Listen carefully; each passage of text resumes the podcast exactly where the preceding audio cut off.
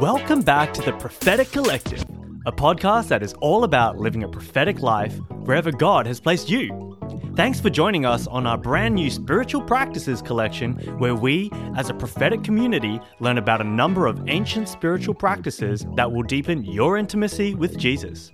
Thanks to everyone who has rated and reviewed this podcast. It helps us to reach more people and equip them to live life confidently, hearing God's voice for themselves in their ordinary, everyday lives. Make sure you share these episodes on social media using the hashtag Prophetic Collective and tagging at Stacey Hilliar so we can connect in prophetic community. Enjoy today's episode of the Prophetic Collective.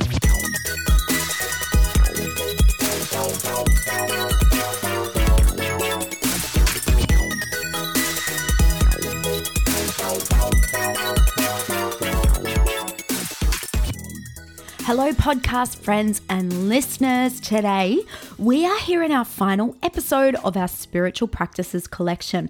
Before we move next week onto our focus on dreams, which is going to be epic. It's one of my favorite topics to teach on.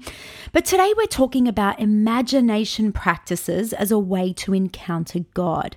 But before we get into it, thank you so much for coming on this journey of this podcast. It means so much to me that you give your time, and your heart to what we are learning here. And when I hear about how you've applied it, it honestly makes me feel so fulfilled and like it's what I was born for. So, thank you so much for sharing. I cannot overstate how much that means to me. Today, we talk about a topic that I think the church actually lives afraid of. That's our imagination. And why is that? Well, as I reflect on this, as I've thought about it, prayed about it in the last couple of years, I think because for too long our imaginations have led Christians down paths that have led to sexual destruction, relational heartache, and addictions to sin patterns. But I want to suggest to you today that even if that's been your experience, that the non use of our imagination is not the solution. The solution is the correct and redeemed use of our imagination. Why is using or accessing our imagination that God has given us so important for prophetic people?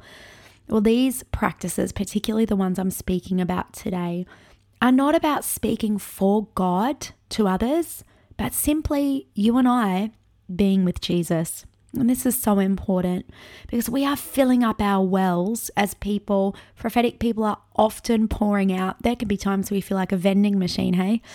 Oh, I need a word. Have you got a word for me? What is God saying about this? What do you think God's saying to the church? It can be a lot. And so we need to be intentionally filling up our own wells. And for prophetic people, the imagination is actually so important. The purity of the imagination is so important. And our redeemed and sanctified imaginations are a vehicle for transformation. And the prophetic is about life transformation. I love how Theresa Dedmon puts it. She says, It is time to awaken our spirits to the reality that the good news of the kingdom of God is waiting to be released through our imaginations as the Holy Spirit leads us. Can I just break something off you today? Your imagination is not scary and evil, and you don't have to avoid using it. You are in intimate relationship with the creator of the universe who wants to use your imagination as the womb of his dreams for your life. Albert Einstein said, Imagination is more important than knowledge. We actually need the whole body of Christ to realize that there is so much dormant potential within us that is going to waste in the unused imaginations of believers. Philippians chapter 4 verse 8 says finally brothers and sisters whatever is true whatever is honorable whatever is just whatever is pure whatever is lovely whatever is commendable if there is any excellence if there is anything worthy of praise think about these things you know the life of King David shows us that using the imagination can transform the world literally you know, when David was alone, his imagination helped him to write songs, which are our Psalms today life changing Psalms. Now, he uses poetic, imaginative language to express the voice of the heart. And many of us use his Psalms today to help us connect with God. You know, God imagined the world before it was spoken into being. In fact, God imagined you before you were born. God imagined you before he knit you together in your mother's womb. Jeremiah 1 says that before I formed you in the womb, I knew you. How did God know us before we were any substance or any form? In his imagination, in his heart, and in his mind. And this applies to you too. Let's think for a moment what God could do when his kids use their imaginations to envision what is on his heart. When we dream and imagine the possibilities for his bride, for his church, for our world, for our communities, our families, our husbands, wives, children, the world around us, what happens when the Holy Spirit partners with our imagination? The adventure of a lifetime begins. And for seer prophets, this will absolutely be your jam. Trust me on this. You are about to go deep, far, and wide. But I need to ask you today do you have an appetite for this? Or are you fearful about your imagination? Because our fear can often block our experiences, and I don't want that for anybody today. So, why don't we just pause for a moment and just say, I break my agreement with fear around my imagination. And I trust you, Holy Spirit, that you will not lead me anywhere that is not holy. Just say that out loud until you feel something shift. So, one of the imagination practices that we've actually already learned together is Ignatian meditation. And in this practice, we know we use our imaginations. We ask questions like, What can I see? What can I taste? What can I smell? What can I hear? Where am I in the story? What would Jesus say to me? And these traditions go way, way, way, way, way back. They are not new. And let me say once again, this is not new age. This is Bible. And it's so fun to rediscover these practices. You know, we live in a very visual culture. We feed our imaginations with vivid images and memories all day long. And we can cultivate our imaginations through guided meditations, visualization exercises, even daydreams. Think about the professional world for a moment, or at least the sporting field. Sports psychologists use the imagination to train athletes to win. The more they visualize a positive outcome, the more likely it is to occur. And they spend thousands of dollars and hours as part of their training regime that's as important as anything they do physically, visualizing a positive outcome in their imagination. Teresa A. Blythe explains that envisioning positive outcomes in our spiritual life actually prepares us to seek and receive blessing. But a disclaimer here imaginative prayer or imaginative practices are not about visualizing your wishes or manifesting anything. That is completely new age. I am not about it. I cannot emphasize that enough. Don't believe the lie that these spiritual practices are new age. They are Bible. This is about doing what Psalm 37, verse 4 talks about delighting in God first and foremost, delighting in His Word. And then as we come into alignment with God's desires, we trust that God fulfills our own deepest desires. It's awesome. And we've already looked together at using our imaginations to place us in a situation with Christ or the Gospels. Today, we're going to do that with a psalm. Rather than just teach you the steps, I'm actually going to take you through it using Psalm 23. I'm going to lead you. And I actually believe that you are going to have a visionary or imagination encounter as we do so. So let's just start by taking a few deep breaths, slowing your breathing down intentionally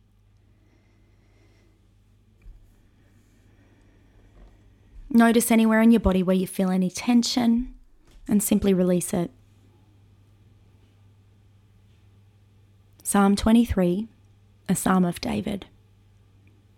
The Lord is my shepherd, I shall not want. He makes me lie down in green pastures. I want you to use your redeemed imagination to see yourself lying down in green pastures.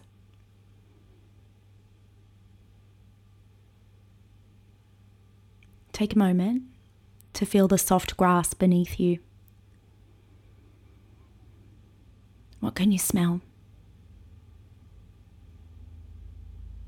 What do you feel?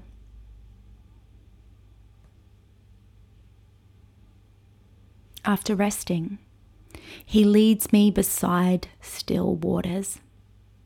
He restores my soul. What do the still waters look like? What do they sound like? Do you want to dip your toe in? Take a drink? Allow your soul to be restored. Leaving behind the green pasture, the still waters, He leads me in paths of righteousness for His name's sake. Where is He leading you now? What does the path look like? What is around the path? Is He leading you slowly and steadily or moving at a pace? If you're carrying a backpack, release it. Walk freely and unhindered. The scenery is changing now, but even though I walk through the valley of the shadow of death, I fear no evil, for he is with me. His rod and his staff, they comfort me. As you walk through this dark valley now, how is Jesus shepherding you? How is he comforting you? Notice that you feel no fear because he is right there with you.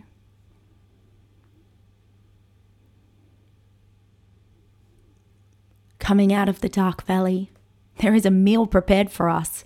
You prepare a table before me in the presence of my enemies. Take your seat at the banquet table. What kind of food is there at the table? Is there anybody else eating with you? Where is Jesus sitting? Who are the enemies? Not at the table, but in the back of the room. Who else is there? You've eaten your fill. You anoint my head with oil. My cup overflows. Can you smell the anointing oil of Jesus dripping down your head?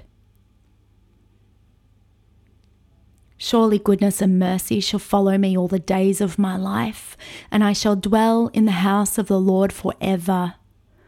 As you come out of this imagination visionary encounter now, can you see goodness and mercy following along behind you? What does that feel like? What does mercy and goodness look like for you today? What would it look like for you to dwell in the house of the Lord forever?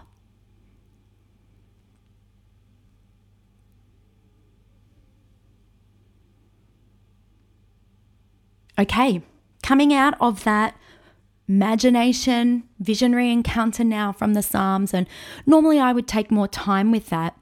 Why don't you spend a moment journaling what the Lord showed you? This is using our redeemed imagination to experience God's presence and to experience Scripture. Isn't it awesome? Well, Psalm 23 is one I often use if I'm tired and I need refreshing. I simply read the psalm, then I find a comfortable position, I put some music on, I lay down and I let the Holy Spirit lead me where He needs me. And I often have very different encounters actually. But right now, I'm going to be quite vulnerable and describe to you another few of my regular vision and imagination practices that I return to often you know, I've asked in this podcast before, do you know what Jesus' nickname is for you? Well, mine is Freedom Fighter. And when you're a person who loves to uh, go to spiritual warfare for the freedom of your own family, for yourself, and for others, and when you frame up the way you teach and you worship lead, and all the things that I have the privilege of doing are all about bringing people to a greater awareness of their freedom in Christ. One of the things that can happen is that you can actually get injured sometimes in the spiritual realm in the natural realm too, but in the physical, the spiritual realm particularly. And so I have a practice that is called the green meadow. And this is where I don't actually get past the Lord is my shepherd, I shall not want. He makes me lie down in green pastures. So if I can feel that I'm weary or I'm injured from battle, freedom fighter, I come and I lay in that green meadow. And as I'm there, the Holy Spirit and Jesus, uh, sometimes the throne will be there and I know God's on his throne, but I can't see him, he's too holy. Sometimes a lion is there representing the lion of the tribe of Judah. And Jesus will minister to my wounds. Sometimes he will pull arrows out of my back that I didn't even know were there. Sometimes he will heal me of abrasions. Sometimes the Holy Spirit will blow across wounds and they'll be healed. Sometimes they bandage me up. All kinds of different things happen. But this is like my hospital. This is where freedom fighter goes to be healed.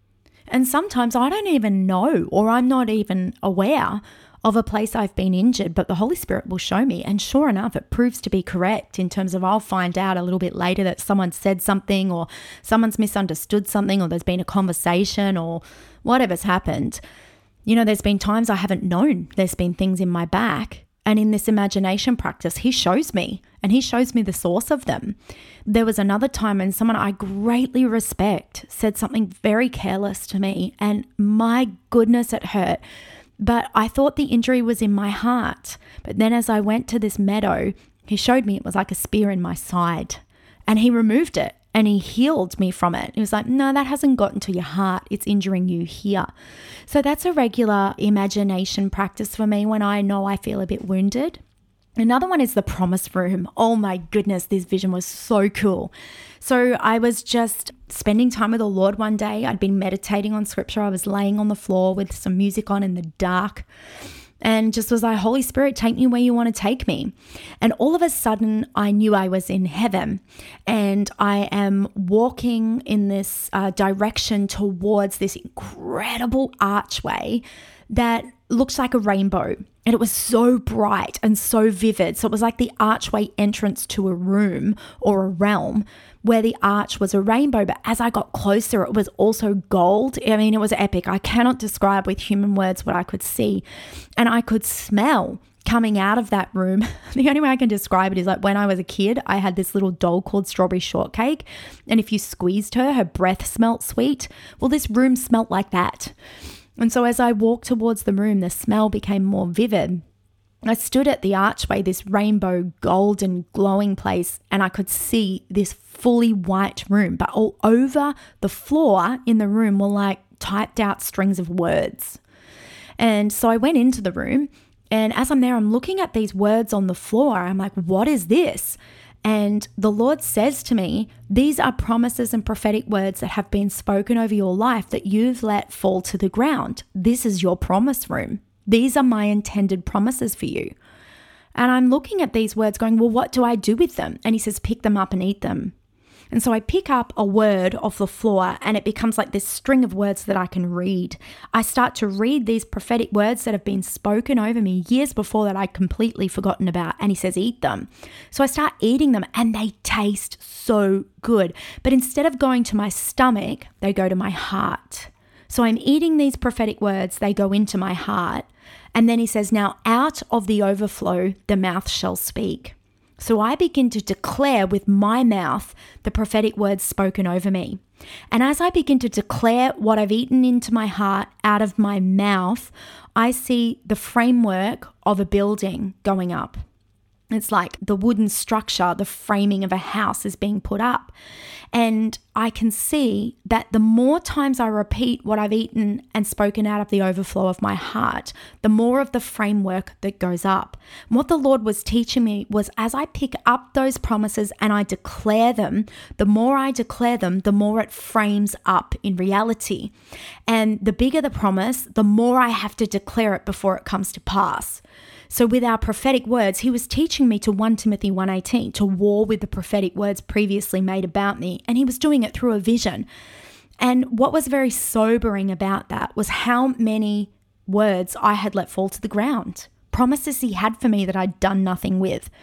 So I will often go back to that place in a visionary encounter and say, What am I picking up today? What is it time to declare again today? And I'll literally pick up a string of words off the floor and he will take me back to something I've forgotten about and I will eat it down into my heart, declare it out of my mouth, and I know it's starting to frame up in my life. I mean, it could only be God. It's so cool. Another regular one I have is called the beanstalk. It's what I call the beanstalk. I'm going to write these in a book one day. Well, maybe they're secrets from God. We'll see. But I'm sharing just a few of many, many, many I've had with God today. In the beanstalk one, I often sit on the edge of a cliff with Jesus, and we're suspended between heaven and earth. And so up above, I can see heaven, and down below, I see the earth. And then we're sitting on this cliff in between, and I rest there with him. And he puts his life and his energy into me as we just hold hands and sit there. And then this beanstalk grows up from the earth all the way up to heaven, where there's like this hole, this portal. And he will tell me to get on the beanstalk, to climb up, poke my head into heaven, and show me something. And he'll show me something new in heaven, what's happening there. And then he'll say to me, Now climb back down the beanstalk and declare it on earth. And so, this is uh, often an imagination practice I do before I go and minister at a church. Like, show me what you're seeing over this church, over this region, over these pastors, over these people. Share secrets with me about what you're doing in the earth right now, so that then before I come down the beanstalk and onto earth, I know what it is He wants me to declare, and I've seen things from His perspective. So that one's the beanstalk. And I go there often. So that's vulnerable, people. I've just shared with you a few of my visionary imagination practices, but I trust the Holy Spirit.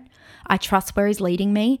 And the great thing is that after each time I've had a vision, if I don't abort it too early by thinking, is this theologically sound? When I write it down later and process it, it's drenched in scripture because the Holy Spirit's not going to lead me somewhere that's not scriptural. And so I trust Him in that. Um, and I just want to encourage you. You can do the same thing. I'm not special. I just have the same Holy Spirit as you, and I'm open and I trust Him. So, to finish today's podcast and to finish this collection, I actually want to pray for you for healing of your imagination, and for new experiences of intimacy with Jesus, because this is all about you and Jesus, not anyone else. You and Jesus. So, why don't you just open your hands as I pray for you? I thank you, God, that we are created in your image. I thank you that we are being led into Christ likeness by the Holy Spirit. I thank you that when we stay in step with the Holy Spirit, we cannot be led to any places that are not holy or do not please you. So we trust you to lead our imaginations to places of rich encounter, vision, and intimacy. We ask you to show us secret places and secret things in our times with you. Guard our minds in Christ Jesus. Let this time be only about you and me you and the listener, and nobody else. Thank you that you created colour, form, and image. You did not make the world one dimensional, black and white. For our delight, for our joy, you coloured the world. You gave it shape, form, shadow, light, sound, smell. We want to experience it all. I believe you want to use these things in our hearts and lives and our spiritual formation. Would you do that in powerful ways for us? We thank you for what you have done, for what you are going to do. I thank you that every listener is going to increase in their encounters and their visions with you, and they will be drenched in the Holy Spirit. There will be healing in these encounters. I have been healed in encounters with you. Let that be the testimony of people. And I give you all the praise and the honor and the glory, for you are not a boring God. You are a joyous, loving, good Father. In Jesus' name, amen. Well, my friends, that is a wrap on our spiritual practices collection, and I would love to hear from you. I'd be so grateful if you shared this podcast with a friend or two. But most of all, hear this I love you and I'm praying for you, and I'm praying over these podcasts. This is for you. So be blessed today, my friend, and I'll talk to you next week when we discover all things dreams later.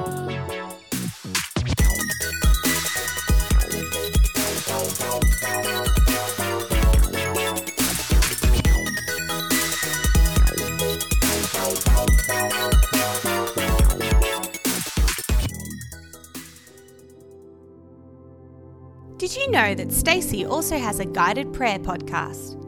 Contemplative prayer is a rich, deep, and rewarding way to encounter Jesus and the scriptures. With instrumental scores written to empower your encounters with Jesus, these prayers are a chance to be still and to step out of the hustle of today's fast paced world. Available wherever you get your podcasts by searching Guided Prayers with Stacey Hilliar.